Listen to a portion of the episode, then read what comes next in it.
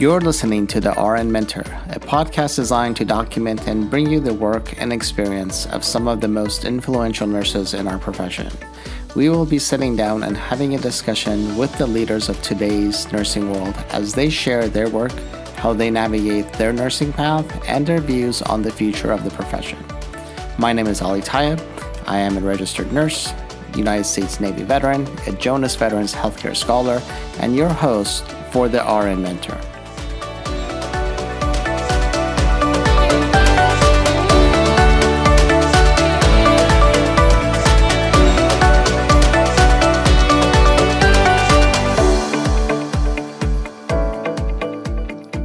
Welcome to our season opener for season five of the RN Mentor podcast. I am very excited to be joined uh, today by Dr. April Kapu. Uh, she is an acute care nurse practitioner and associate dean for clinical and community partnerships at Vanderbilt University School of Nursing. Dr. Kapu is also the current president of the American Association of Nurse Practitioners Prior to her role as dean, she served as associate chief nursing officer for advanced practice nursing, Vanderbilt University Medical Center. Dr. Kapu is a professor of nursing and educator in Vanderbilt's DNP program. She has led several grant funded uh, research projects, has presented for national and international conferences, authored chapters in advanced practice nursing textbooks, and published numerous manuscripts in numerous peer reviewed medical and nursing journals. She holds several professional roles, including Fellow for the Society of Critical Care Medicine, Fellow for the American Association of Nurse Practitioners, and Fellow of the American Academy of Nursing. Prior to being elected as president for the AANP, Dr. Kapu served as Tennessee State Representative and later as Region 4 Director for the AANP Board of Directors.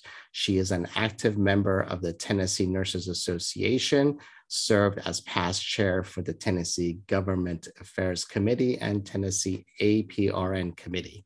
And she represented Tennessee NPs on the Tennessee Governor's Special Commission focused on pain and addiction treatment education. She has chaired and has served as a member of several interprofessional healthcare boards and committees. Dr. Kapu has received numerous awards, including uh, the VUMC Transformational Nurse Leader of the Year and Tennessee Hospital Association's Nurse of Clinical Distinction. Dr. Kapu holds both a master's and doctoral degree in nursing from Vanderbilt's University School of Nursing. Welcome to the show, Dr. Kapu. Well, thank you. It's great to be here. Thank you. Uh, so uh, I can see that you're definitely involved with Tennessee. and I'm so excited because we're gonna we're gonna talk about what I want before we get into your why you became a nurse. Uh, I would I definitely want to get into some of the other work that you've done in the state of Tennessee because so much of the work that nursing does is hospital based or clinical based, and we don't think of the larger impact of what we can do on a state side. So, uh, this is exciting for me. Uh, so, again, thank you for coming on the show. This is our uh, first episode of season five, uh, and thank you for agreeing to be on. Uh, so, I'll start with my first question How did you get start? How did you get your start in the world of nursing? Well, it's a kind of a um, an interesting story. I um, when I was in, uh, like probably many uh, kids in college, I didn't quite know what I wanted to do. And um, I was looking at a lot of different options. And I met my husband, and this is years ago. This is back in the in the 80s. And um, and I met my husband and and we and he was really a huge uh, he's always been a, a, huge influence in my life. And he helped me to talk through some different strengths and weaknesses. And i knew i wanted to go into healthcare in some aspect. And i actually started my first interest with social work. And i wanted to be a social worker. I um, loved that content in my coursework in, in, in my undergrad And I actually, my first degree was in social work, and I, uh, my first job was um, for it was in Hawaii, and it was for um, Victim Witness Kokua, and that uh, was a program where um, I helped um, women and children victims of domestic violence through the court system. That was challenging work. It was tough emotionally. I mean, just their experiences are just like you could never imagine and helping them through that process. And then I got a little bit involved in what was happening more close to my house out on the North Shore uh, and the children in that area. And, and there are a lot of Hawaiian children in the area. And I worked closely with the nurse as well as other social workers. And I watched that nurse and I thought, I like what she's doing and, and I want to do more. Um, and I think I want to expand my career into nursing. So I uh, went back into nursing um, and loved it. And I actually went into critical care uh, in the ICU because when I did my rotations, that's where I thought, this is where I want to be. It's just uh, fantastic. Even as a student, I loved uh, just sitting down and speaking with families. So you've been in the ICU, uh, and there's just so much happening.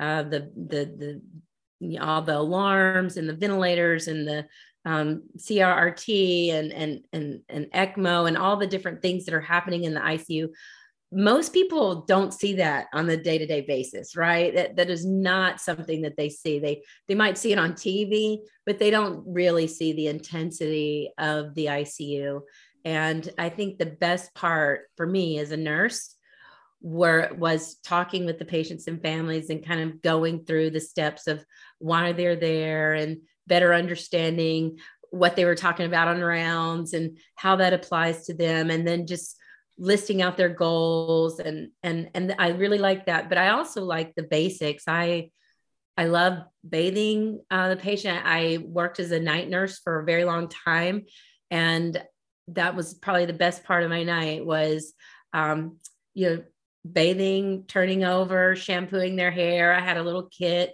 with a hair dryer and all this cool stuff so that they could feel a little bit better while they were in the ICU um, and I just I that was really my niche. I found I fell in love with nursing uh, early on, and um, I knew this was for me. And you know that's kind of how I fell into being a nurse practitioner.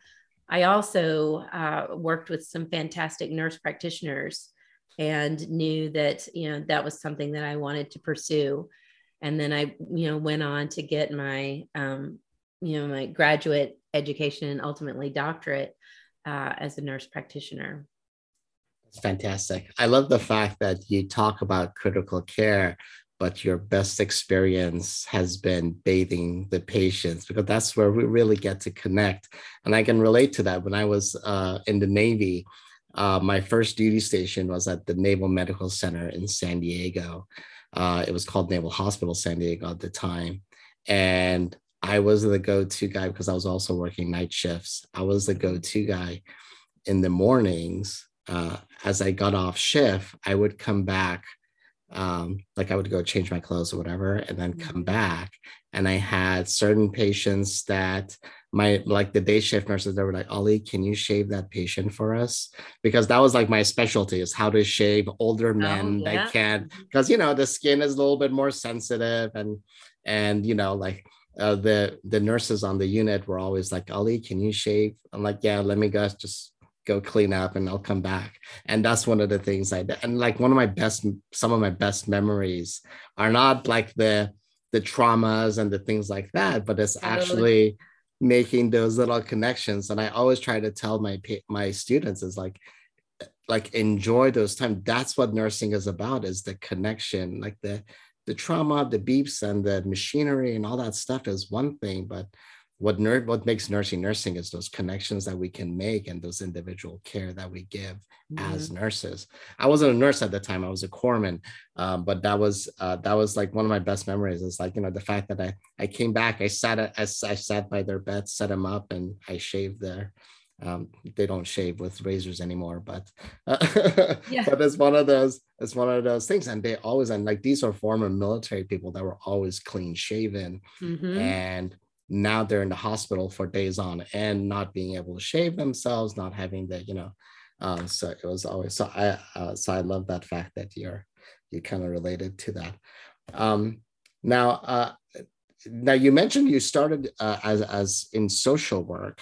Uh, mm-hmm. And I know I deal with the. I also teach in the um, the uh, the accelerated bachelor's program, and I always love the energy and the experience that comes with those prior degrees. How did your work in social work and I, and I already you know have things in my mind, but how did that work contribute to your to the work of nursing that you did moving forward? Because I know you again from the conversations you had with families and things like that how did that how did that complement each other i think that was so that I, I think that's the first thing the first love that i have and that is connecting uh, with patients and you you do that as a social worker too and you learn um, counseling skills, support skills. Uh, you learn how to listen and to uh, engage. And so I use all of that uh, in nursing. And I think the most important thing for me is that every single patient, and we we see lots of patients every day, but every single patient, when you're with that patient, that's the most important thing. And those are the most important moments for that patient. And, and they don't care that you've got 20 other people to go and see or they they need your attention right then and there. And i learned that early in in social work and i've carried that throughout my career is when you're in that moment whether it's a vaccination or you're swabbing or for testing for covid that moment is so important to make that connection.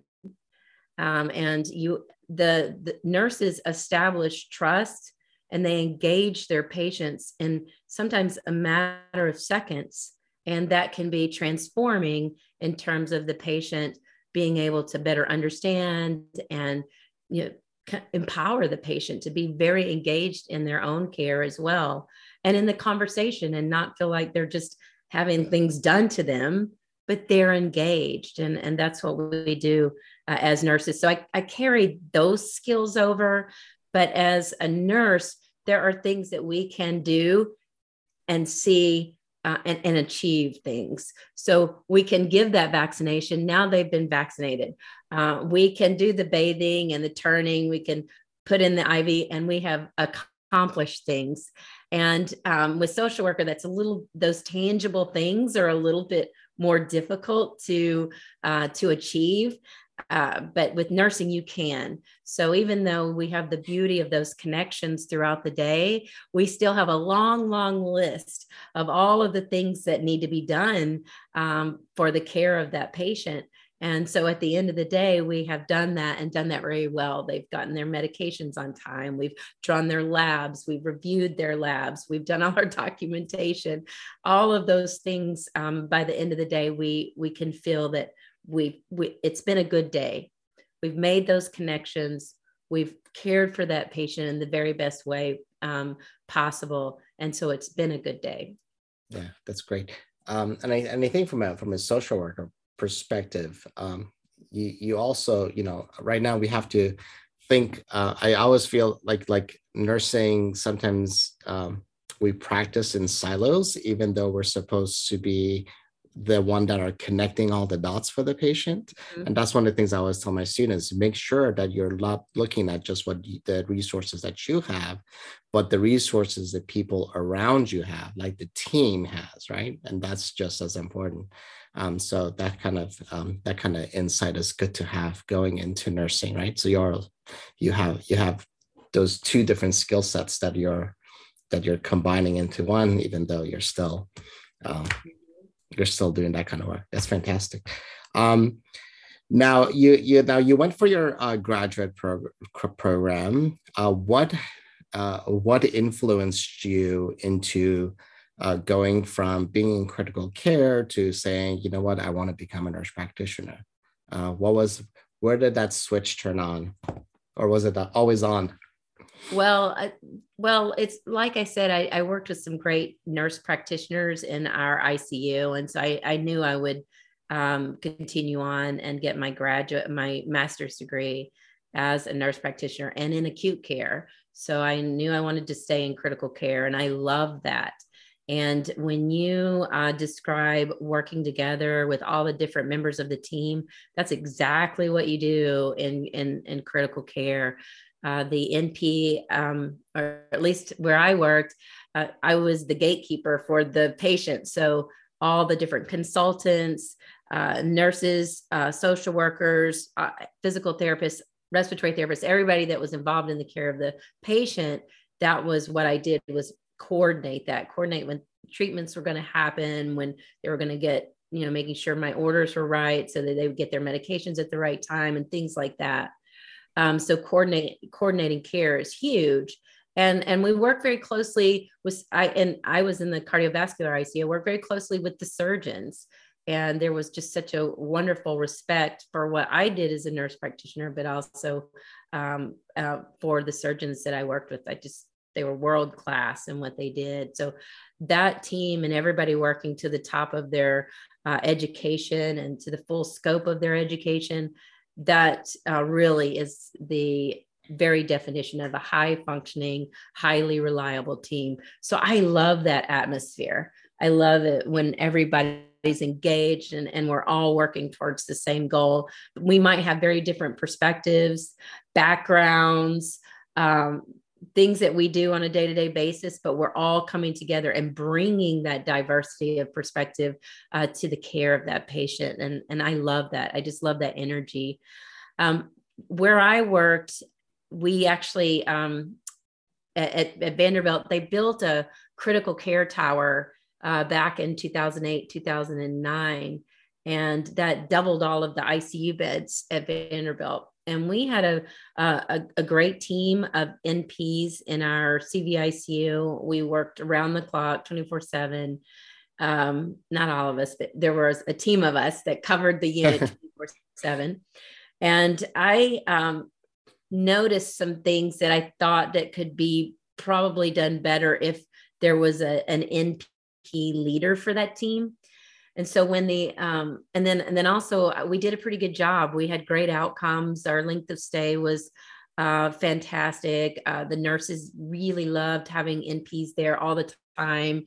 Um, and we worked really very um, there was a lot of synergy and a lot of um, just like i said that team atmosphere. So when we built out the critical care tower they uh, the hospital felt that nurse practitioners um, and PAs would be good 24 7 in all of the units, even though we're a teaching hospital to have a consistent NP or PA there around the clock. Um, they wanted that in all the ICUs. So I applied for the position uh, to build those teams um, in all of the ICUs. And uh, I and I got the position, and it was it, it, that's when I realized, even though I was great at being a nurse practitioner, and um, I had many fantastic NP colleagues. I still lacked uh, somewhat in terms of leadership skill and you know, understanding budgets and systems based practice and what happened across the system. I was my world was my ICU and that that unit I worked in, and so really to be able to broaden my uh, perspective and be able to see, oh, this ICU is connected to this one, and we're connected to the hospital and to the adjacent hospital and to the larger health system. And how do I work with all of the educators and managers and directors across all of the different service lines? I, I, I needed, I knew I needed more training. So I uh, decided to go back and get my doctorate in nursing practice and the education that I got in my doctorate, I can tell you when I finished my doctorate, I, and I said this a lot, I did not think the same.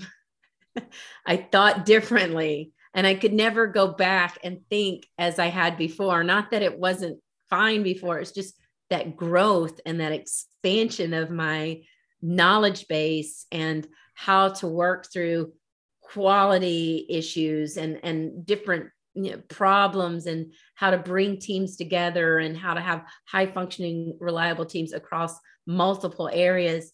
I learned all that and certainly the financial piece and understanding um, budgeting and, and overall hospital um, finance that that was huge. And i i thought differently in my approach and the way i approached uh, things. It, it was different uh, from from that point on. So i was very grateful um, for that doctorate. And then in 2014 uh, i had the opportunity to step in as associate chief nursing officer for the health system. And that was such a great opportunity to work with some of the greatest nurse leaders I have ever known. They are just still to this day just the most wonderful mentors, and and not not as nurse nurse practitioners as as nurses. They just were amazing nurse leaders, and um, I was able to to build up a really strong advanced practice infrastructure uh, for Vanderbilt and grow our program significantly across um, inpatient, outpatient, across our different hospitals and clinics, and and work with fantastic people.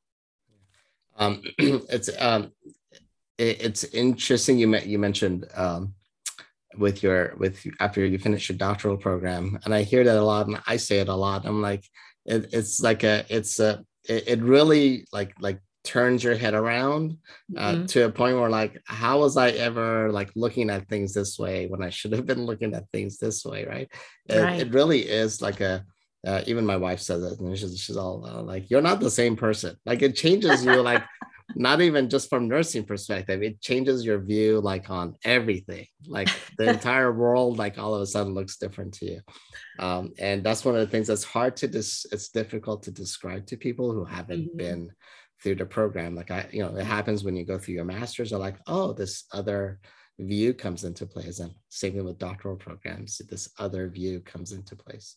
So that's fantastic. Mm-hmm. Now you mentioned um, uh, that um, you you have gone you had gone through uh, several position changes, mm-hmm. um, uh, and how did how did you have the preparation to be qualified for those roles, right? Like the positions weren't there, and you're like, oh, in five years, I want to be the person that puts these teams together. Like it was all of a sudden there, and mm-hmm. you're like, and you looked at yourself and says, I can do that. Like, what made you? think that you were qualified or what what had you done what had you done to say you know what i have the preparation to step into this role I think the first uh, leadership role that I took when I went from being working in the CVICU as a nurse practitioner uh, to the director role for critical care uh, advanced practice, it was really at that point, it was there were issues and things that lacked understanding that I felt strongly that if there was a nurse practitioner in that role as a leader, they would be able to elevate meaningful priorities. So I'll just give you an example. Um, I I remember one time it, it, was a Saturday morning, and I was the only nurse practitioner in our unit, and we had 27 beds, and 22 of them were on our service. And I just and, and they're sick patients. We were level one trauma center. I mean, we a high acuity ICU, and I just remember making my way around trying to get to see all the patients. But then, as you know, in an ICU, you're putting out fires constantly, meaning, you know, this person across the hallway has gone into AFib. So you need to go there, you need to address that. Or this person's blood pressure is dropping, you need to um, make an adjustment to their uh, vasopressors or, or whatever that might be. So you're putting out those fires.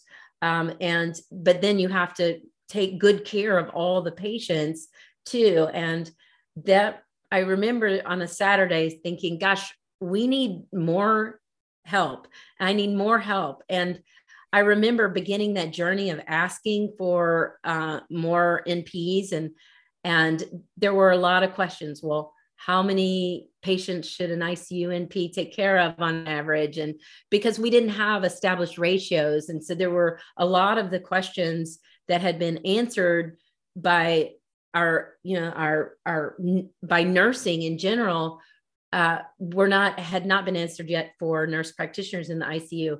So I began to see, wow, this is really difficult to navigate. Just getting more staffing, and and some of the questions were very. It was hard to hear the question actually, and and so I would have a question like, well, what do you do? What do nurse practitioners do in the ICU? And I would be like, what do you mean? Oh my goodness we are working you know you just want to say we're working really hard but but you have to step back and say okay i have to articulate this in a way that the person that i'm speaking with really understands and and, and they understand it from their perspective and so i i had identified those gaps and i knew that i had a lot to learn when i stepped into that first leadership role but um, i was able to see where I could possibly come in and help meet a need that was there. And so, if we were going to build the teams 24 7 um, in all of the ICUs, we wanted to have a good supportive infrastructure. We had wanted to have um, staffing models that were uh, that made sense and uh, that were reasonable but also efficient. That we had good orientation education programs in place for our new hires that we were bringing in people that were qualified for those positions so these were things that i knew because i was a nurse practitioner um, and then i also um, knew that the person that i was going to be working with the cno at the time uh, I, I felt a high level of trust that uh, she would bring me along and teach me the things i didn't know. So that first career step into leadership it was really relying on um, ner- you, you know you've heard the phrase standing on the shoulders of giants. I really felt like i was doing that that i was learning from nursing leaders and and physician leaders but largely nursing leaders that had been in the been nurses for you know 30 40 years and they were really helping to impart their knowledge in the areas that i didn't know. And so that that was that first step. And then the other steps um, were really because i had developed more skill and and and acumen in that particular area that i could move into um, step into a, a, larger role. Yes um, now um, you know i actually this is a similar conversation i had um, i also teach in the dnp program.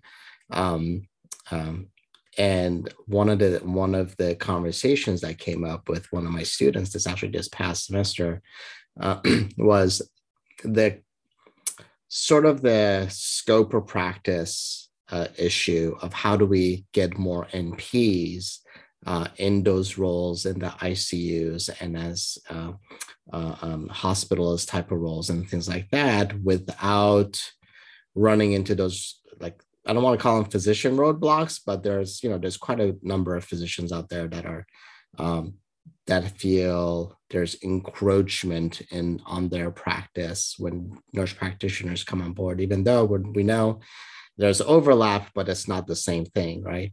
Um, so uh, I guess I'm going to ask you to put your your uh, AANP president hat on and your experience hat on, and say how did you manage those conversations because I'm sure at some point somebody said, Why are we hiring more NPs? Uh, right. Even if it happened behind closed doors and maybe not in front of you, I'm sure they happened, but obviously you managed to go over that hurdle by building your NP teams.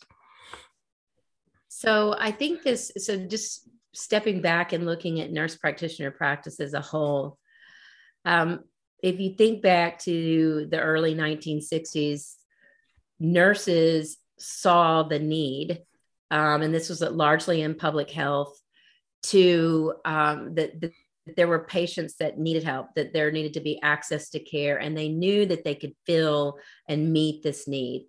And so you began to see this the evolution of the advanced practice nurse role.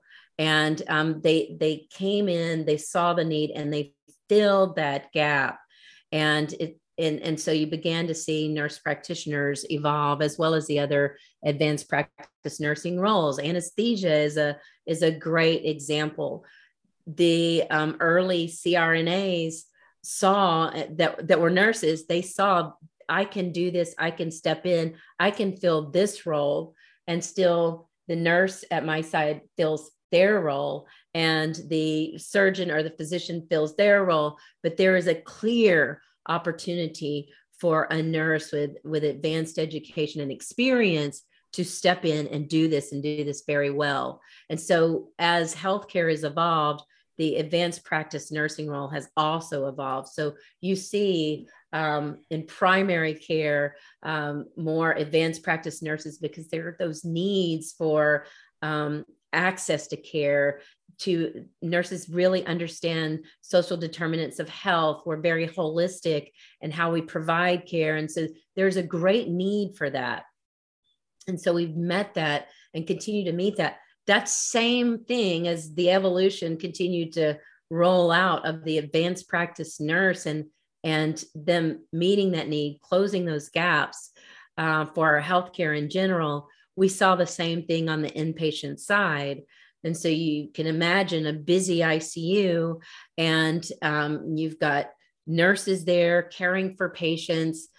You've got um, in my ICU, you've got sur- we had surgeons there that needed to be in the OR. Well, who is there putting in those orders? Who is th- there assessing um, the labs and and and doing the procedures and um, you know ordering the X-rays and, and interpreting all that data so that that work keeps going while the surgeon is in the OR and so that uh, the nurses aren't saying okay we've done this let's move to the next step do I wait or do you know do I have a nurse practitioner I can talk to and we can go ahead and begin to or continue to advance their care? And that's exactly what I did in the ICU and so we were able to demonstrate that having nurse practitioners there we really did meet a need and we were able to keep that care going uh, around the clock so so patients could continue to um, progress along their trajectory there in the hospital and they could go home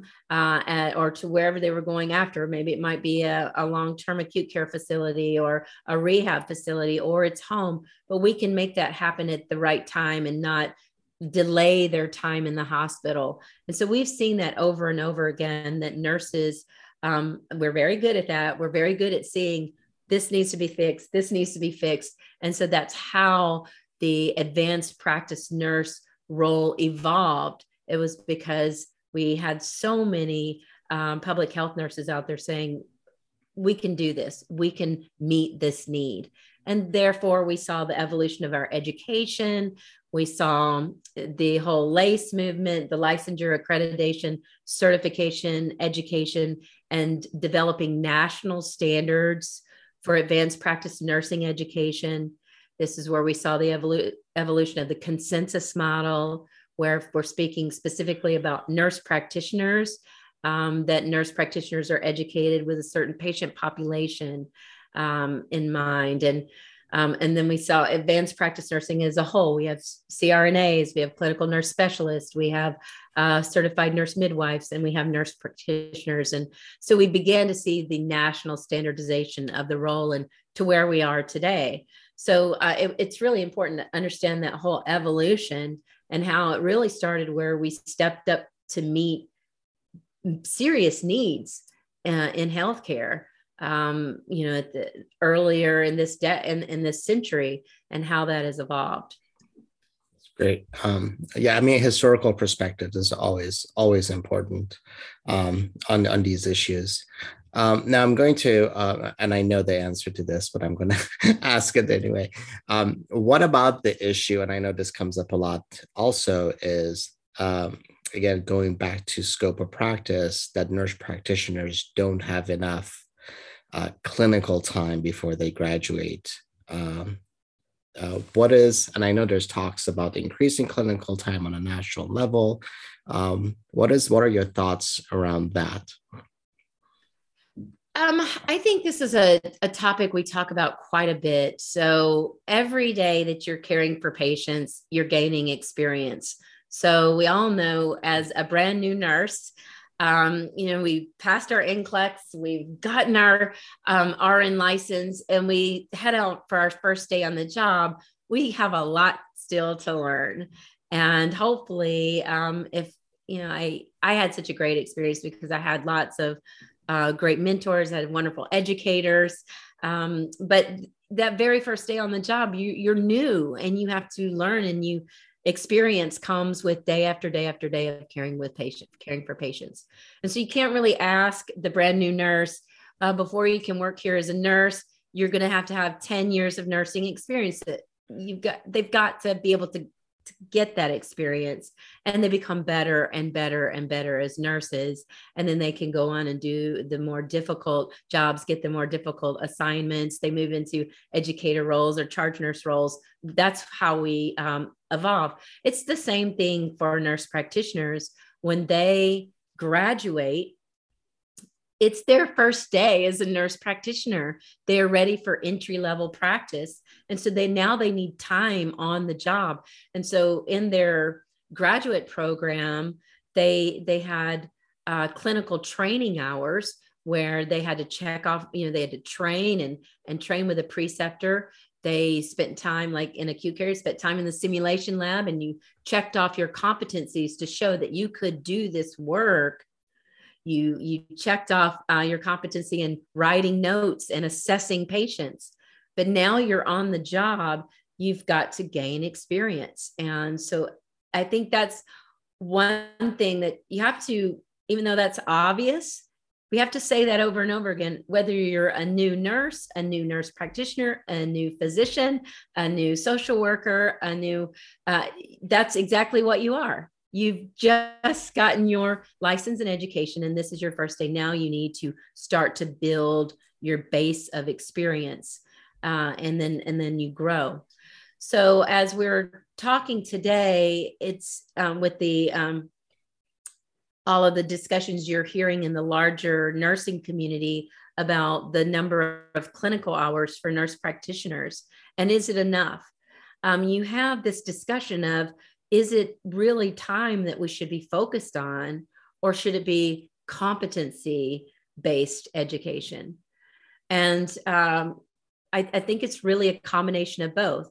There's time where you're actually immersed and you're gaining that experience, but there's also competency. So um, if you were, let's just take a procedure. If I was, um, you know, to learn how to put in an arterial line, I, I would need to demonstrate that I was competent with that. Well, I love doing this and I um, learned how to put in arterial lines pretty quickly and very, very good at it. And I train others.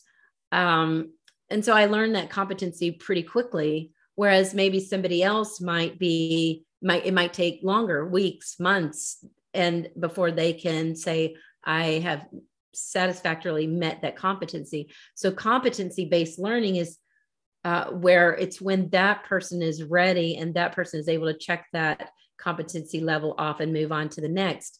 And we all have different strengths and, and weaknesses that, and so I think that is a very important element of nursing education that um, is unique to our educational background. So we can't lose that and just focus on time based education, is what I'm trying to say. It needs to be a blend of both. And so, how many hours prepare that uh, nurse practitioner for entry level practice? And what is what are the competencies that need to be achieved in order for that person to get to the point of of graduation? Right i agree. Um, so it sounds like i mean i mean we're just looking at i always look at what the physician model looks like and what the nurse model looks like. And nursing for me has always been why do we not have and more robust um, residency programs, whether it's new graduate for RNs or nurse practitioners. And there's just so much variation on a national level. Like I know I have uh, I have friends um, that day one they had like a one day orientation and said, "Here's your patient list." Mm-hmm. And then there's other places where like, "Oh, you're going to be with this other nurse practitioner or with this physician for three months." Uh, and then after that three months, you'll get your own patient population, blah, blah, blah. So there's just so much variation, I feel like there is in nursing practice that sometimes I feel like we're shooting ourselves in the foot by being having so much variation. uh, but but you're right. It, it is time. It is time and experience and things like that that we need to really look at and mm-hmm. invest in the work of nursing. So we are um, so we are more uniform and can practice hopefully at some point on a national level, uh, not like you know worry about which state you're in, which you know whatever. So so it all makes very good sense. Um, so uh, I'm going to uh, I'm, I'm, going to kind of switch switch gears a little bit and talk about your work with AANP. Okay. Uh, so as president of AANP, what what's on your priority list, and what are the things that you're hoping to accomplish uh, during your your time? Well, I so AANP as a whole and all of our members and um, you know we have an overall mission and and that is to provide the very best care across all communities. And uh, i think that's the overall goal and AANP has an acronym pearl which is practice education advocacy research and leadership. And there are so many programs and resources and and continuing education modules and conferences and workshops and uh, so much more um, articles, things in each one of those areas, so that if there is a nurse practitioner that wants to widen or broaden their portfolio and build up their strength in a particular area, that those resources and supports are in place. So, as president, I am able to work with a fantastic board, all experienced uh, nurse practitioners who um, are looking and, and they're kind of speaking on behalf of the membership. How can we continue to build these ro- robust programs and resources uh, to make sure that our members have everything that they need? So there's that. But every president comes to the table with a little bit of a different um, background and things that they're particularly interested in. I know um, my predecessor um, or the prior uh, president, Sophia Thomas, she her whole background was working uh, with a um, in a clinic of largely uninsured patients in in her community and social determinants of health that was a huge platform for her and she was very passionate about it and and so as are we all but my background is really um, much more focused in education and and leadership because that's where i have a, a, quite a bit of experience and so, our discussion today about education, I could talk about that for hours. And um, it comes up all the time education and tell me more about NP education. And what I realize uh, from a lot of people uh, that I talk to is they just don't know. And so, how can we better speak to what our education is right now? So, one of the things I uh, did pretty quickly out of the gate um, we also have a podcast series is i asked several deans to join me in a podcast and to hear directly from nursing school deans more about in, NP education because who knows better, right? They're the ones that are working so hard to make sure that their program is meeting all the standards of accreditation, that they are graduating these students and have expectations that the students are are competent and um, are you know giving back. I mean, they're they are the ones that know. So that was important to me to elevate education and to educate as to what our education really is, because there are a lot of um,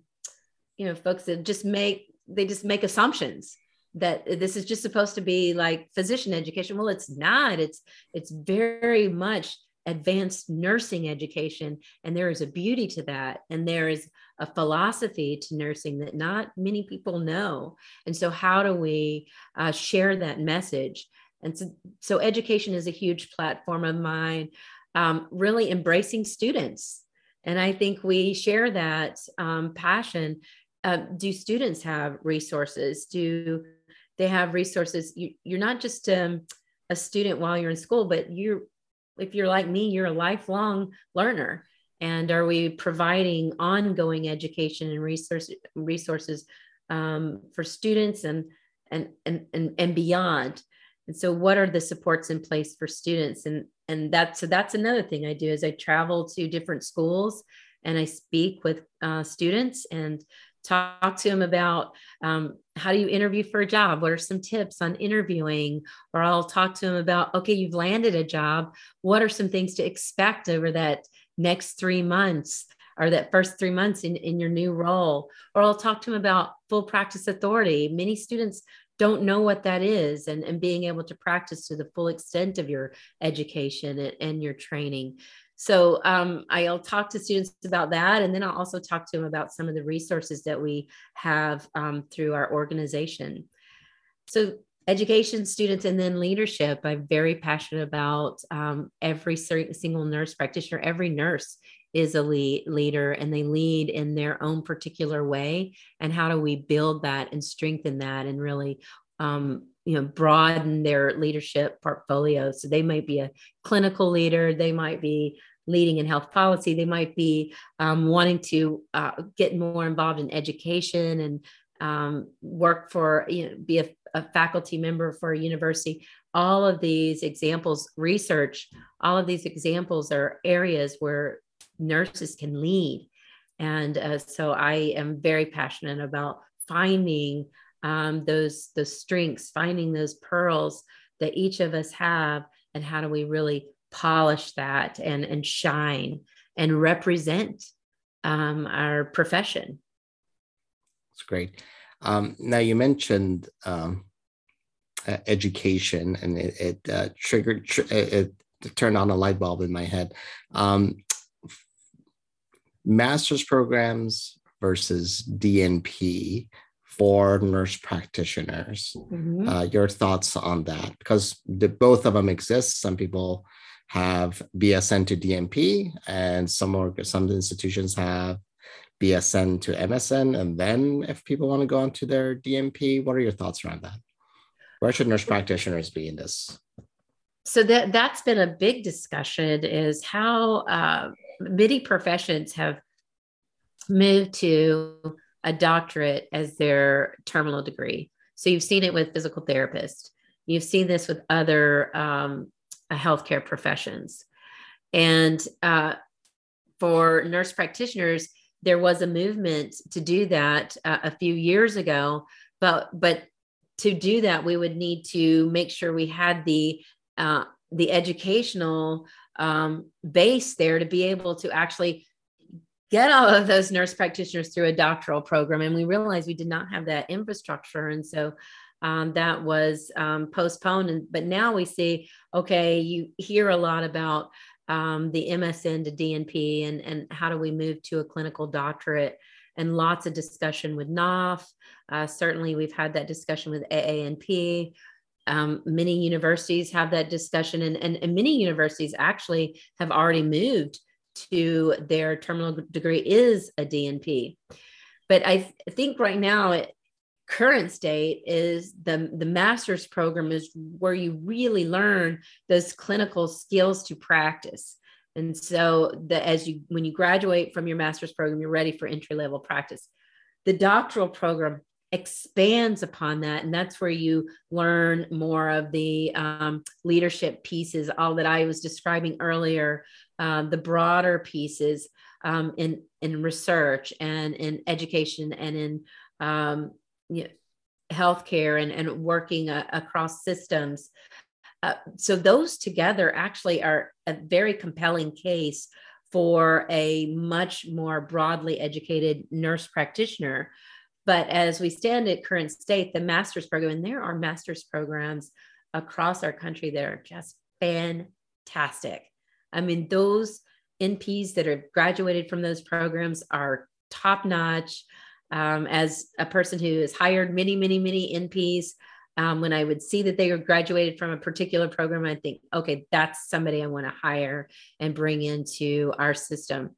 So I think we see the benefits of the DNP and how that combined with the MSN might be um, a, a good combination. And we've seen several programs going ahead and moving in that direction. And so there's still that discussion of um, should we all move there? And if we did, how would that happen? Right. But as we stand right now, our, we have many programs, and um, certainly the master's prepared NP is ready for that entry level practice. And many NPs out there that are master's prepared are doing a fantastic job. Right.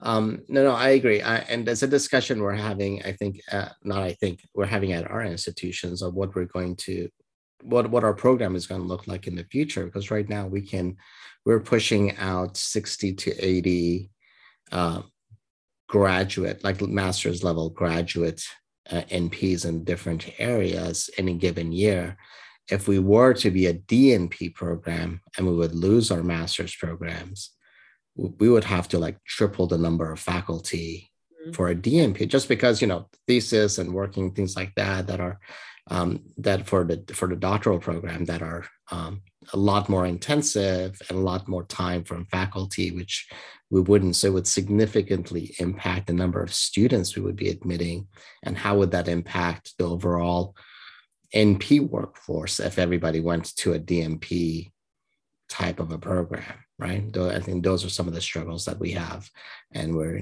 we're talking about what would that look like. Um, so I think it's important that we keep that, or you know, um, yeah, I don't know, I don't know, how, like how, how what does that design look like? It's very difficult you have to build out the infrastructure and the pathway to be able to get there so that you have enough educators that you have enough opportunities and programs for nps to be part of and it's just a matter of developing that out. So i think what you're going through is very much what we're going through at our university and, and many are, are kind of mulling over right now and figuring out okay how how many years would it take to get there to build up to where we could get to that point? Right right. 100%. Um, uh, anything uh, else uh, with with with um, um, your um, organization or anything else you want to share with us today? Well, I think it's um, you know I always think at the end of the day uh, we're all nurses, and nurses uh, have so many opportunities, and um, some some want to be a clinical nurse, work in the ICU for their entire career. They love it. Some decide they want to be an educator or they want to be um, in more involved in research, or, or maybe they uh, have um, an acumen towards leading and they might want to go up an executive nursing track. And we need nurses in all of these areas. We need nurse educators. We need nurses in in, in the political arena. And and and we need nurses as, as senators and and congressmen. And so we and nurses on boards. And um, being a nurse practitioner is one avenue and that's the avenue i've chosen that's the avenue of over 325,000 uh, nurses across the country but I think it's really important to know that we need more nurses. We are um, hurting as a country. We're in a severe shortage for nurses. We need more. We need more programs to support nurses, the nurse supply of nurses. We need more programs to support the supply of nurse practitioners. I think that is really important. And then for healthcare organizations, we need to have um, programs in place for a healthy work environment so nurses have their voices heard, that they're supported, that they have avenues if they want to have avenues for professional growth and development, that they are there. And um, so I, I want to make sure that we make sure we talk about those because those are very relevant things that are happening right now nursing shortage and burnout. And so that really needs to be uh, fixed. We need policymakers to put policies in place that will support increasing the supply and allowing us to work to the top of our education.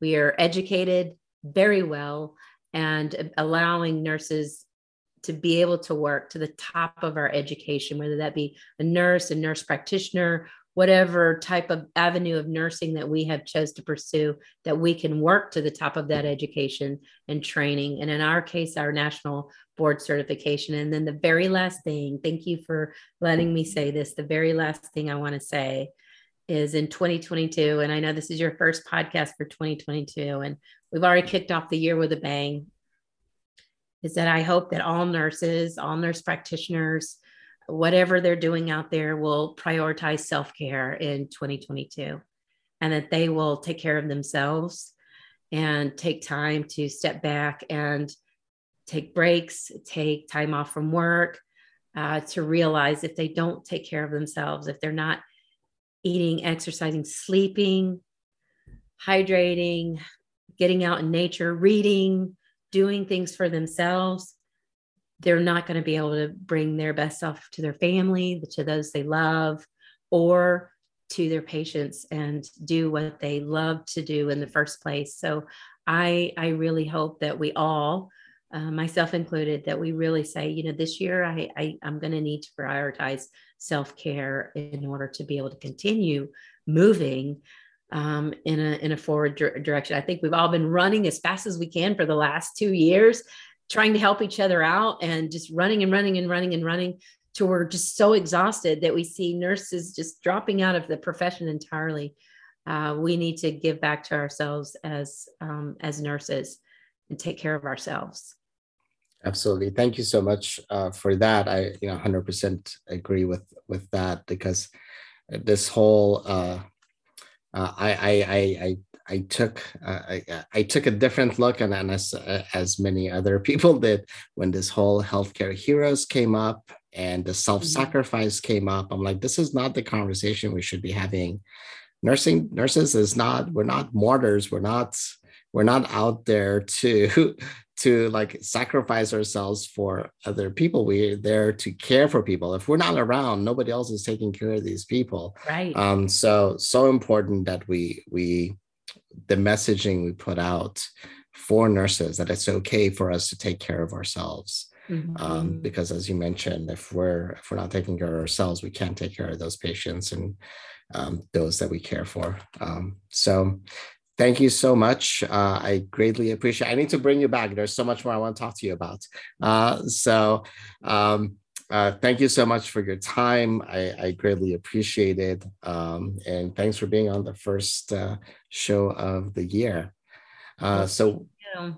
thank you. Thank you for having me. And, and, and you have a fantastic podcast and you reach a lot of people. And uh, thank you for doing that. I know you're very busy too, and it's good work. And it's wonderful to be able to listen to your voice and and others and hear their story as you're driving into work or as you're walking. And so I just want to really thank you for your podcast and all that you're doing. I appreciate it. Thank you so much. Uh, we have been listening to uh, Dr. April Kapu. Uh, she is the president of AANP and uh, doing great work uh, with Vanderbilt University. Uh, thank you so much and have a great rest of your day.